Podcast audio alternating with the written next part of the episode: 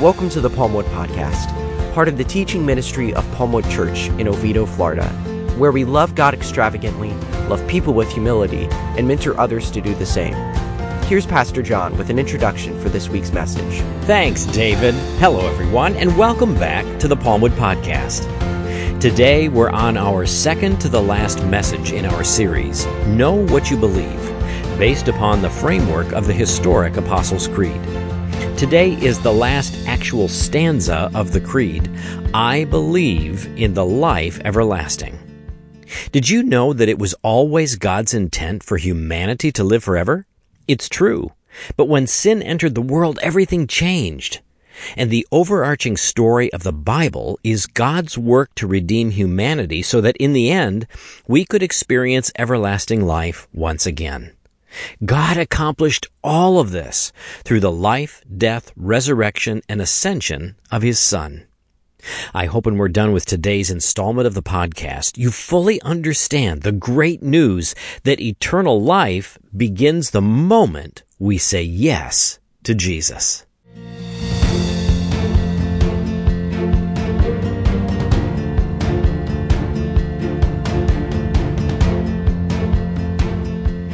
Our scripture reading this morning comes from Romans chapter 6, verses 15 through 23, and I'm reading from the New Living Translation.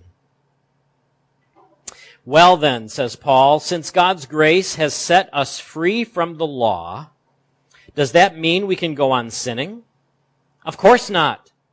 Don't you realize that you become a slave of whatever you choose to obey?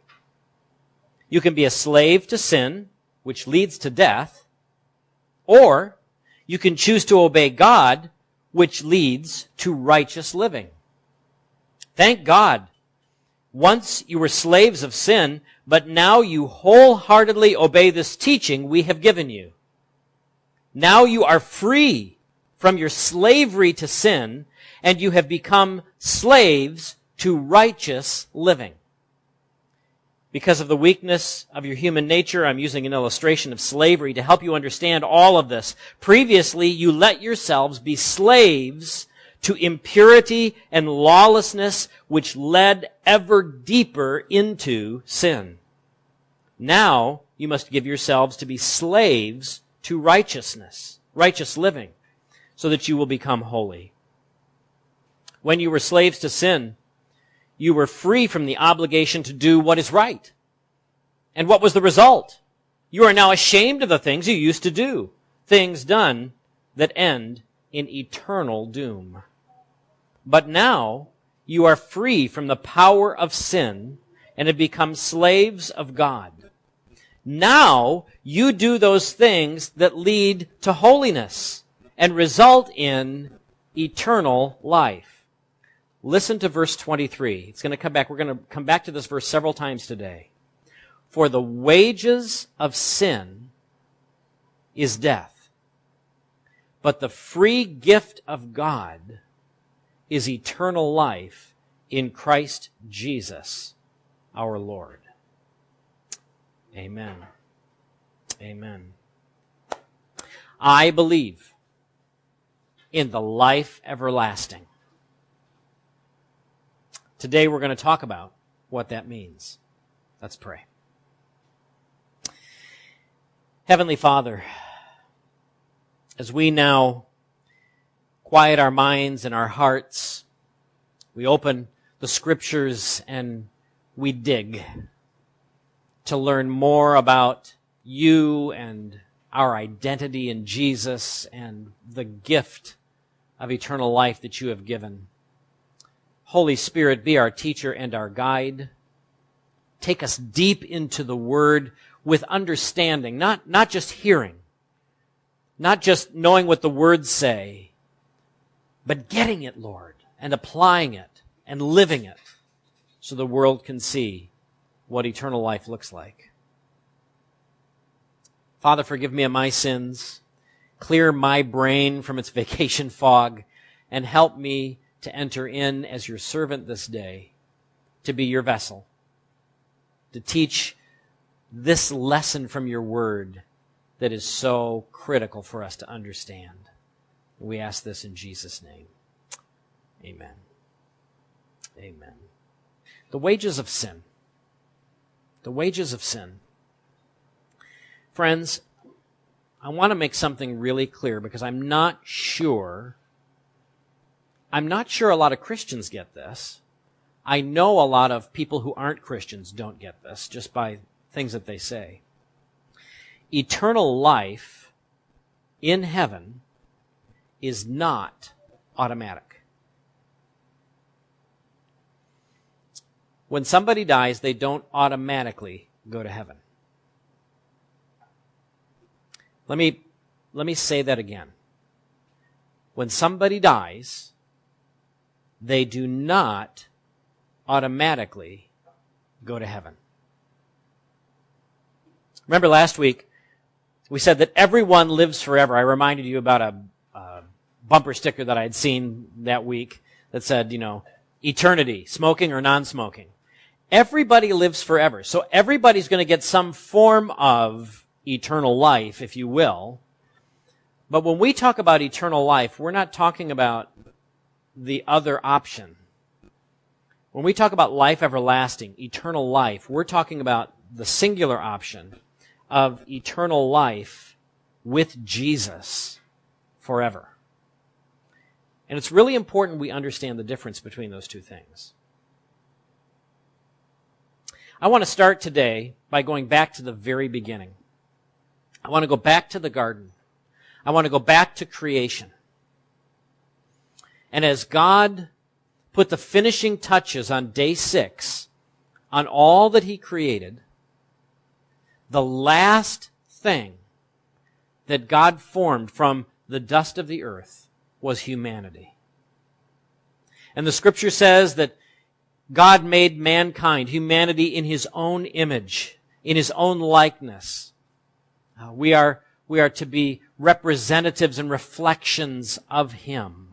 We're made to look like him and to rule with him. That's, that's part of his lavishing his love upon us is that we, we were designed to rule with God on the earth in his creation.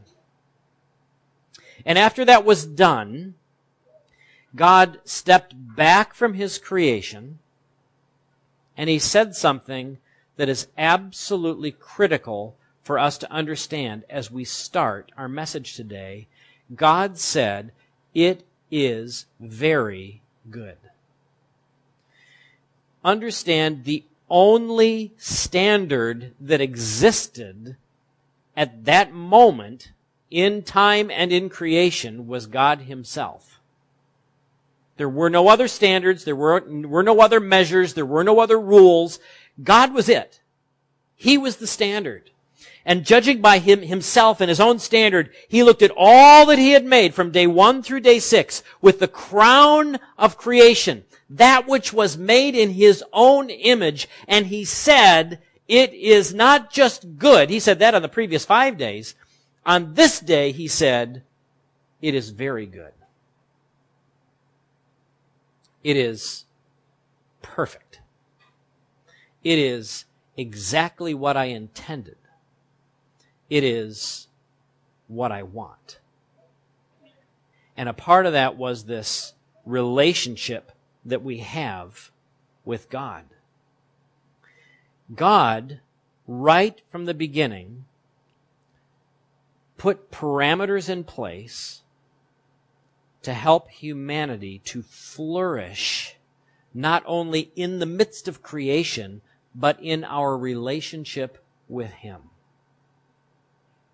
And within those parameters was a rule. God clearly warned humanity that sin would result in death. I want to go back and I want to read to you from Genesis chapter 2, where God sets the parameters in motion with us so we would know, while things were still very good, what rebelling against God would cause. Listen to the creation story, chapter 2. Then the Lord God planted a garden in Eden in the east, and there he placed the man he had made. The Lord God made all sorts of trees grow up from the ground, trees that were beautiful and that produced delicious fruit. In the middle of the garden, he placed the tree of life and the tree of the knowledge of good and evil. So in the middle of the garden are two trees. The tree of life and the tree of the knowledge of good and evil. Keep that in mind. A river flowed from the land of Eden, watering the garden and then dividing into four branches. The first branch was called the Pishon, flowed around the entire land of Havilah, where gold is found. And then there's a commentary here that the gold of that land is exceptionally pure aromatic resin, and onyx stone is also found there. The second branch, called the Gihon, flowed around the entire land of Cush. The third branch, called the Tigris, flowed east of the land of Ashur. And the fourth branch is called the Euphrates. The Lord God placed the man in the Garden of Eden to tend and watch over it. But the Lord God warned him. Listen, now, stop for just a moment. I want you to understand at this point in the story, only the man has been created. The, we, we learn about the creation of the woman here in the next several verses, but the man is here. He's having this conversation with Adam, with the man. The Lord God placed the man in the Garden of Eden to tend and watch over it, but the Lord God warned him, You may freely eat the fruit of every tree in the garden, except, except the tree of the knowledge of good and evil. Listen, if you eat its fruit, you are sure to die. There's the warning. One rule. Really, one rule. And it comes with one warning, and it is a dire warning. Humanity was placed in a beautiful garden. And as we read on, we see that they're, they're given instructions not only to tend the garden, to maintain the garden, to cause it to flourish, but also then to go outside the borders of the garden and subdue the rest of the earth to bring it into submission, essentially expanding the borders of the garden so that beauty expands across the whole created earth. Humanity was given permission to eat the fruit of every single tree in the garden except one. Listen now. Every tree but one. Do you see that humanity was allowed to eat from the tree of life? You all see that? humanity was allowed to eat from the tree of life. Just not that one tree, the tree of the knowledge of good and evil. The tree of the, the knowledge of good and evil was the only one that was forbidden. The tree of life, we learn later after the fall in, in Genesis 3 verse 22 that eating from the tree of life causes people to live forever. So listen, the tree of life was open, available, and, and we had an invitation to humanity from the beginning. Eternal life was always God's idea. It was always God's idea. There were two trees in the middle of the garden. The tree of life that would give eternal life and the tree of the knowledge of good and evil, which God warned would bring death. Life and death in the middle of the garden right from the very beginning. Keep this in mind as we move on. Because Satan's deception of humanity in the garden was to cloud that specific truth. That's where he went. You see, Satan understands everything he needs to understand about this choice that God has given us. He knew exactly what he needed to deceive Eve about. Listen, from chapter 3. The serpent was the shrewdest of all the wild animals the Lord God had made. One day he asked the woman, Did God really say that you must not eat the tree, eat the fruit from any of the trees in the garden? Notice how he twisted that. She responds, of course we may eat the, the fruit of the trees in the garden. It's only the fruit from the tree that's in the middle of, gar- of the garden we're not allowed to eat. God said you must not eat it or even touch it. If you do, you will die. Now stop for a moment. Was that what God said? Was that God's instruction? Think about that as we move on. The serpent says, Oh, you will not die. God knows that your eyes will be opened as soon as you eat it, and you will be like God, knowing both good and evil. Knowing here is not just, remember this is, this is Hebrew literature now. This idea of knowing is not just with the head. If you think back to the, the original King James Bible uh, that many of us grew up on, when it talks about Adam having sexual relations with his wife, he says Adam knew Eve. There's something intimate happening here. Now let's, let's plug that into this text because that's what it's actually saying here. That you will be like God having a relationship, understanding intimately both good and evil. The woman did not get God's instruction right. Whose job was that? To communicate that to her. It was the man. He was the only one there when God gave the instruction. It was his job to pass it on to her, and clearly it did not get all the way through. And so Satan knew exactly where he needed to strike. He had been observant enough to see where the weakness was. She did not understand the most basic truth of the garden. And so Satan first calls God's instruction into question, causing confusion, and then he undermined her obedient trust in God's warning to humanity. He deceived her by clouding this truth. You can eat of the tree of life, but you can't eat the fruit of the tree of the knowledge of good and evil. He undermined her understanding. He deceived her by clouding the basic truth. Now, just as an aside, I don't want to get off on a tangent here, but this is the reason why I so passionately wanted to preach through the series that is ending next week on knowing what you believe. Because friends, I know personally, I know way too many Christians who don't know the basics of the Christian faith, and therefore they are way too easily deceived by false teachers, by worldly people who are trying to twist things, by the media, name it. If we don't know what God has already said, especially about the very basics of our Christian faith, we easily can be deceived off the path. And so that's why we've gone through this series on knowing what you believe and why we believe it. That's why I've gone to great lengths over the last several weeks to go into detail about these basic components of the Apostles' Creed.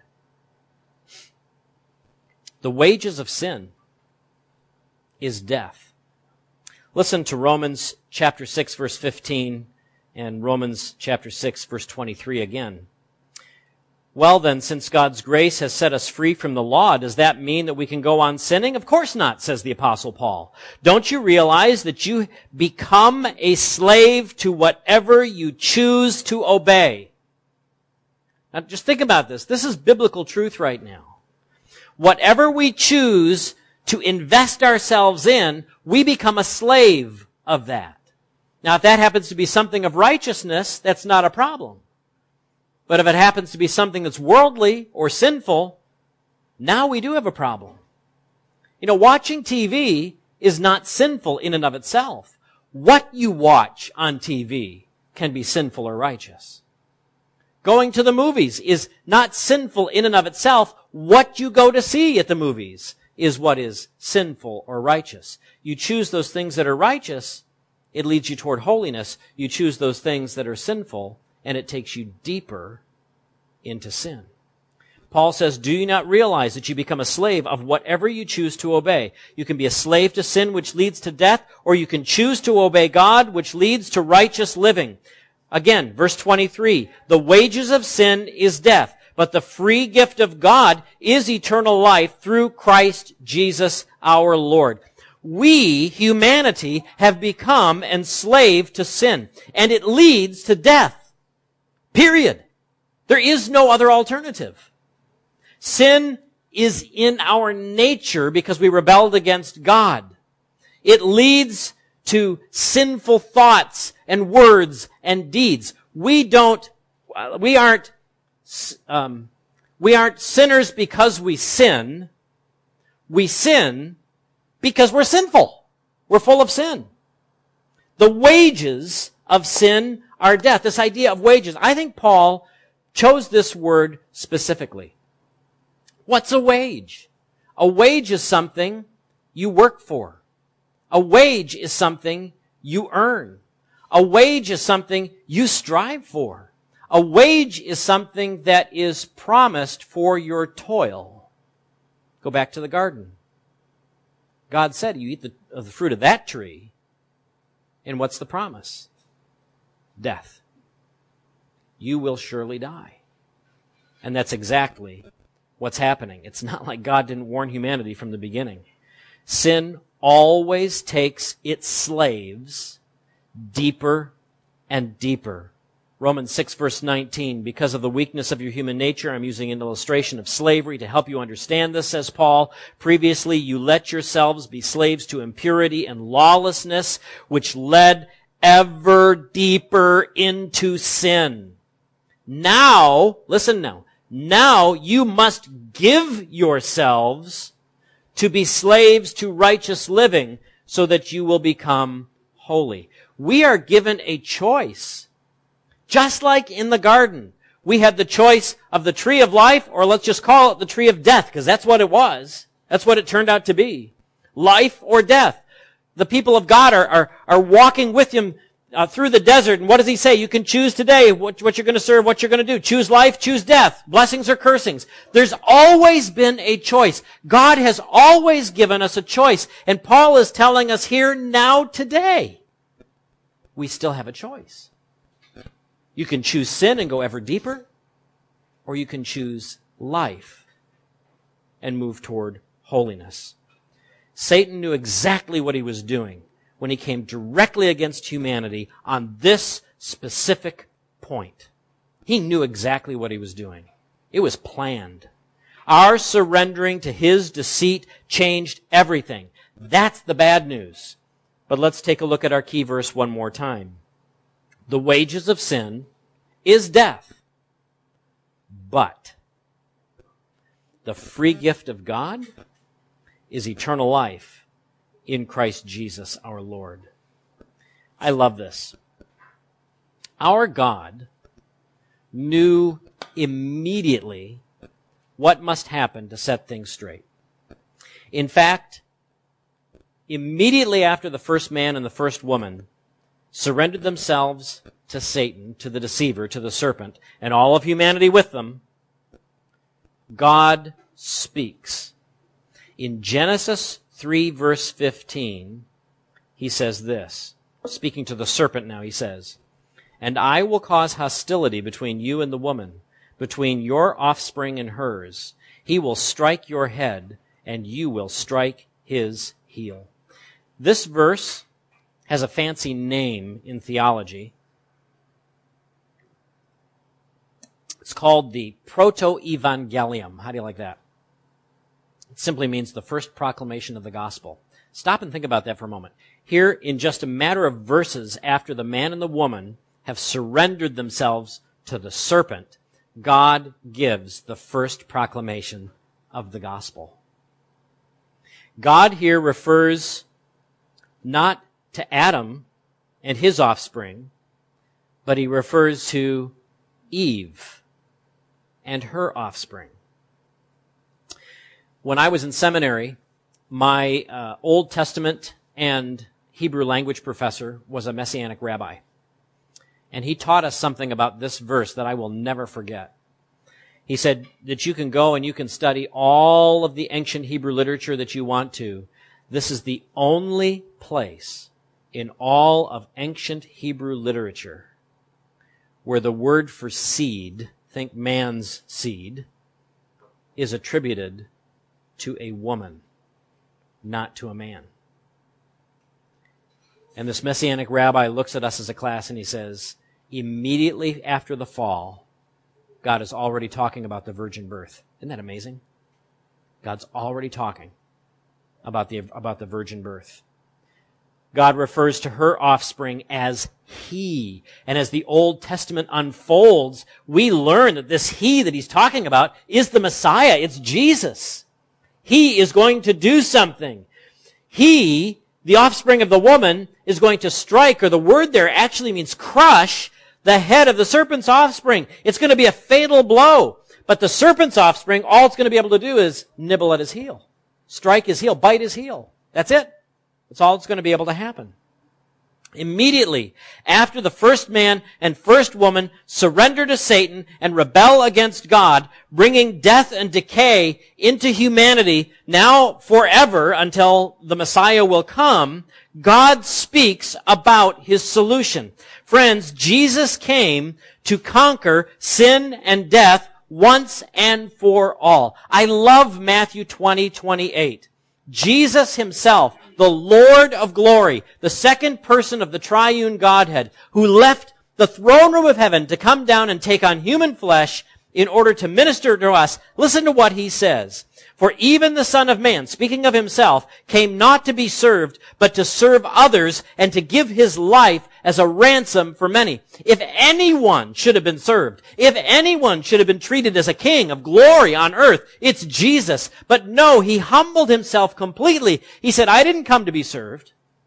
I came to serve. And, listen to this phrase now, to give my life as a ransom to many. He gave his life as a ransom, our ransom. Why? Because his life was the payment for our release. See? Jesus ransomed us who Paul says are slaves to sin. We're slaves. We're going ever deeper into sin. We're slave, enslaved to it. We're in bondage to it. We can't get out. He paid the ransom to sin, to, to our master, if you will, to set us free. Jesus gave his life to free us from our death. Do you see? In Christ, we are now free, free from the power of sin, free from it. We're set free. We were completely enslaved to sin because of what happened in the garden. listen, I, don't want to get overly theological here, but there's, there's something, there's a, there's a deep theological truth I need to try and get across here this morning. There's a Latin phrase that is really important for us to understand because it clarifies a lot about what took place with Adam and Eve and the serpent. When God stepped back on the sixth day of creation and said, it's very good, there was no sin. There was no corruption. There was none of that. It was good. It wasn't just good. It was very good. By whose standard? By God's own standard himself. It was very good. And there's this Latin phrase, posse non peccare, that means it was possible not to sin. When the first man and first woman were created, Adam and Eve, when they were created, humanity was not predisposed to sin and temptation. Let me say that another way. Posse non peccare means it's possible not to sin. The first man and the first woman, our first parents, were created by God very good, they did not have that lure toward sin that you and I have.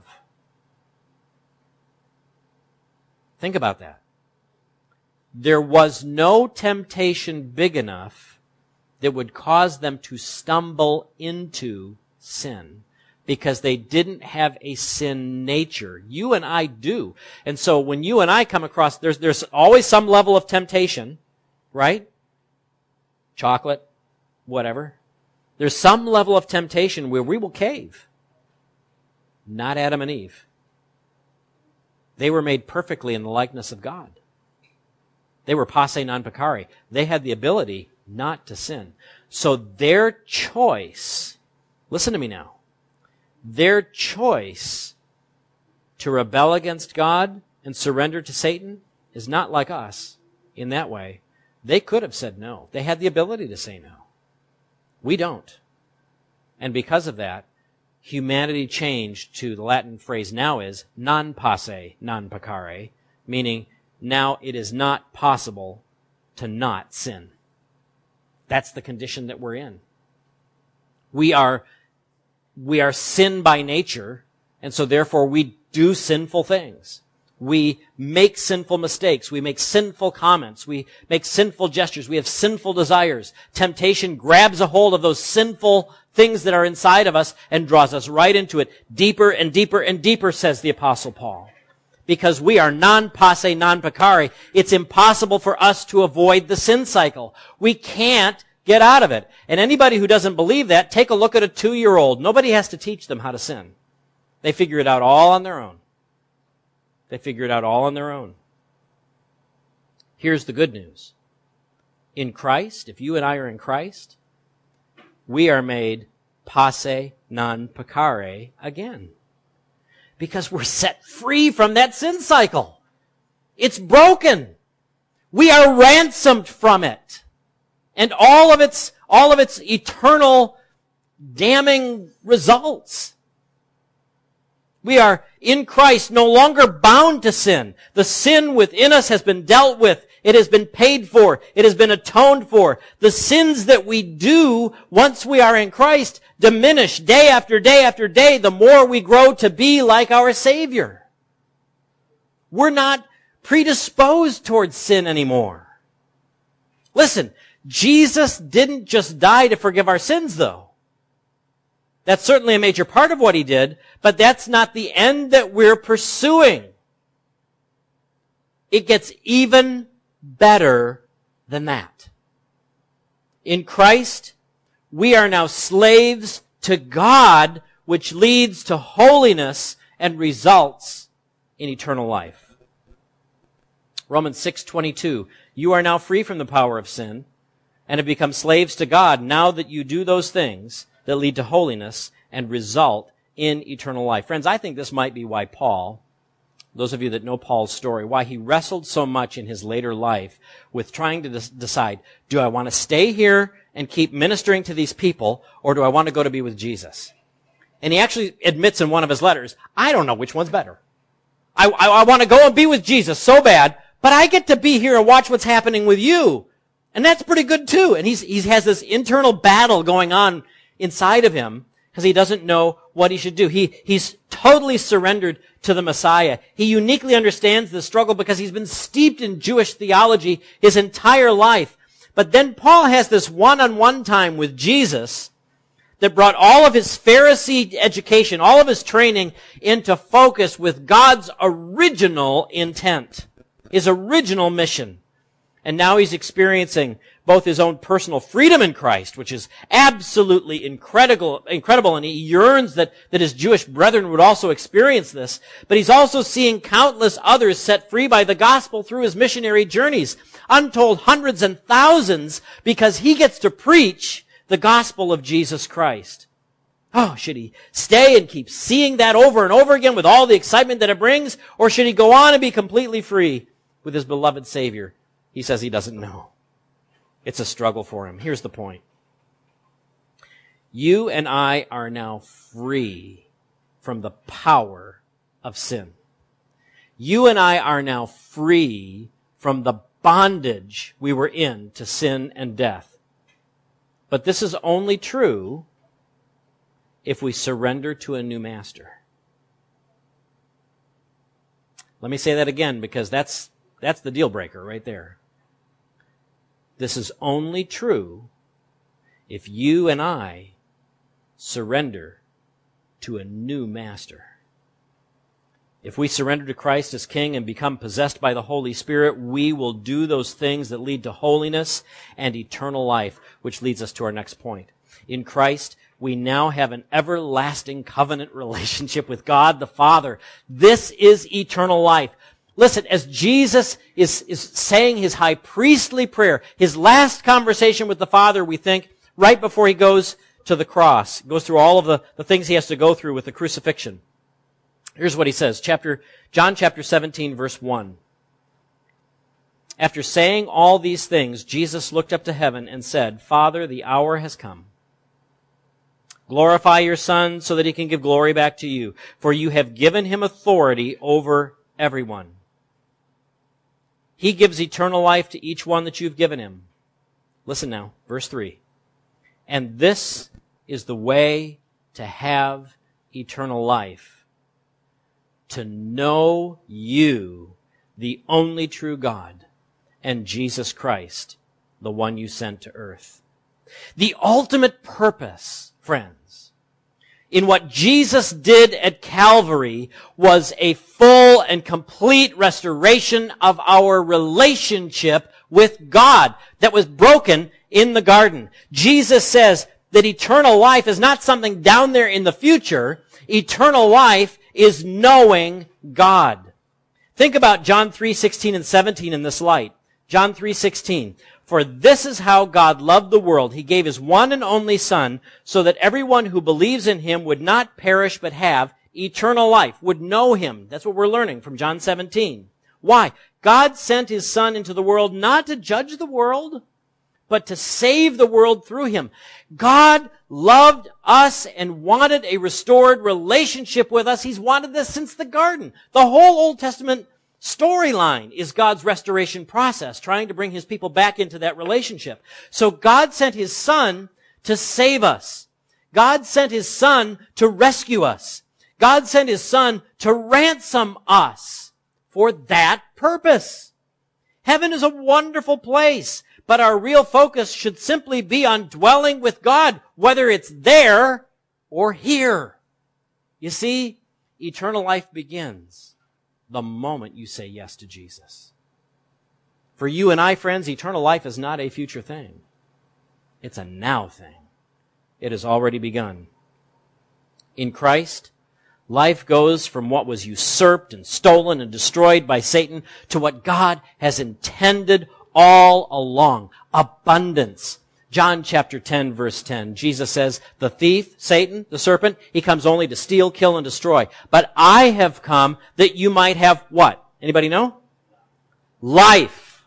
And have it abundantly.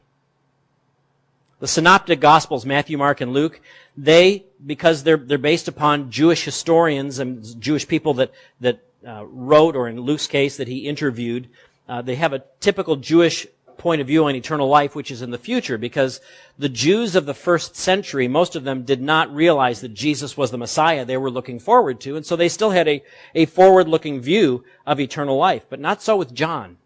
In John's gospel, he takes a first century Christian view of eternal life. It's already here. Because he realizes it's Jesus. What did Jesus say to the woman at the well? She says, well, a day is coming, you know, you, our fathers say we're supposed to worship here on this mountain, and, and you Jews say we're supposed to worship in Jerusalem, and Jesus says, whoop, time out, lady. A time is coming, and has already come, when God will seek worshipers that worship in spirit and in truth. Why does he say it's already here? Because he's sitting right in front of her. John takes a first century view. John chapter 5 verse 24. I tell you the truth, those who listen to my message, Jesus says, and believe in the God who sent me, have eternal life. They've already got it. They will never be condemned for their sins, but they have already passed from death to life. He's talking past tense. It has already happened. Verses 39 and 40, I love this. He's talking to the Pharisees here. Jesus says, You search the scriptures because you think that they will give you eternal life. But the scriptures point to me, the Messiah. Yet you refuse to come to me and receive this life. Jesus is inviting even the Pharisees into a relationship, but they're saying no. How sad. Life everlasting is the free gift of God. And that gets back to our children's sermon this morning, what I tried to convey to Evan. Some of your English translations in Romans 6:23 simply say the gift of God. That's actually not an accurate translation. The word that is used there in the Greek language means a free gift, a gift without strings, a gift without attachments, a gift you don't earn, a gift you don't deserve. It's a free gift. Our salvation is simply given, just like those Christmas presents we talked about earlier, because God loves us. That's it. God loves us. He wanted a relationship with us from the beginning. We blew it, and now He wants a restored relationship with us. It's that simple. It really is that simple. All of this, all that we've talked about, is wrapped up in this understanding of life everlasting. I believe in life everlasting. I, I amen the creed. What a way to conclude the, the, the, the statement of faith down through the ages of the church. God wanted humanity to flourish from the beginning and established parameters in creation itself for a real love relationship that would make that happen. God provided the tree of life and told humanity, you're free to eat that. Go for the tree of life. God warned humanity not to eat of one tree, the tree of the knowledge of good and evil, because in such rebellion they would die. So right there at the beginning, in the middle of the garden, right in the center was life and death. It was placed right before them from the beginning. Humanity rebelled against God, surrendering to the deceiver, and plunged themselves and all future generations, including us, into the cycle of death and decay. God announced his plan to redeem humanity immediately after the rebellion. I mean, just a few verses later. Immediately. Jesus came to set us free from the power and bondage we are in to sin and to death. In Christ, we are free from sin and can pursue those things that build our relationship with God again and move us on to that set apart status, holiness. Eternal life, friends, is not something in the future. Eternal life is right now as soon as we know God and Jesus, whom He sent. Eternal life is God's beautiful and free gift to us. It wasn't free to Him, but it is free to us. But here's the deal we must accept it and surrender to the giver in order to undo the first surrender of humanity to the enemy. And so I would just close with this question. Okay, so what's your choice? Let's pray together.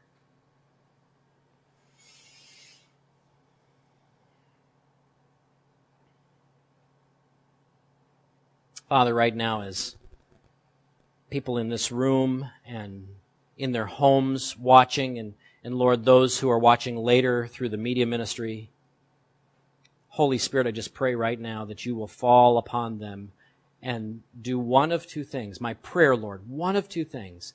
You'll either bring profound affirmation that they already have eternal life because of their faith in Jesus, or profound conviction that they don't so they can make a new choice. Holy Spirit, do that work. And friends, don't resist what God wants to do in you. Heaven is not automatic. But God does have a free gift waiting for every single one of us if we'll choose to surrender to the giver. Amen. Thanks for joining us for the Palmwood Podcast. If you'd like more information about Palmwood Church and its ministry, see our website at palmwoodchurch.com. Have a blessed day.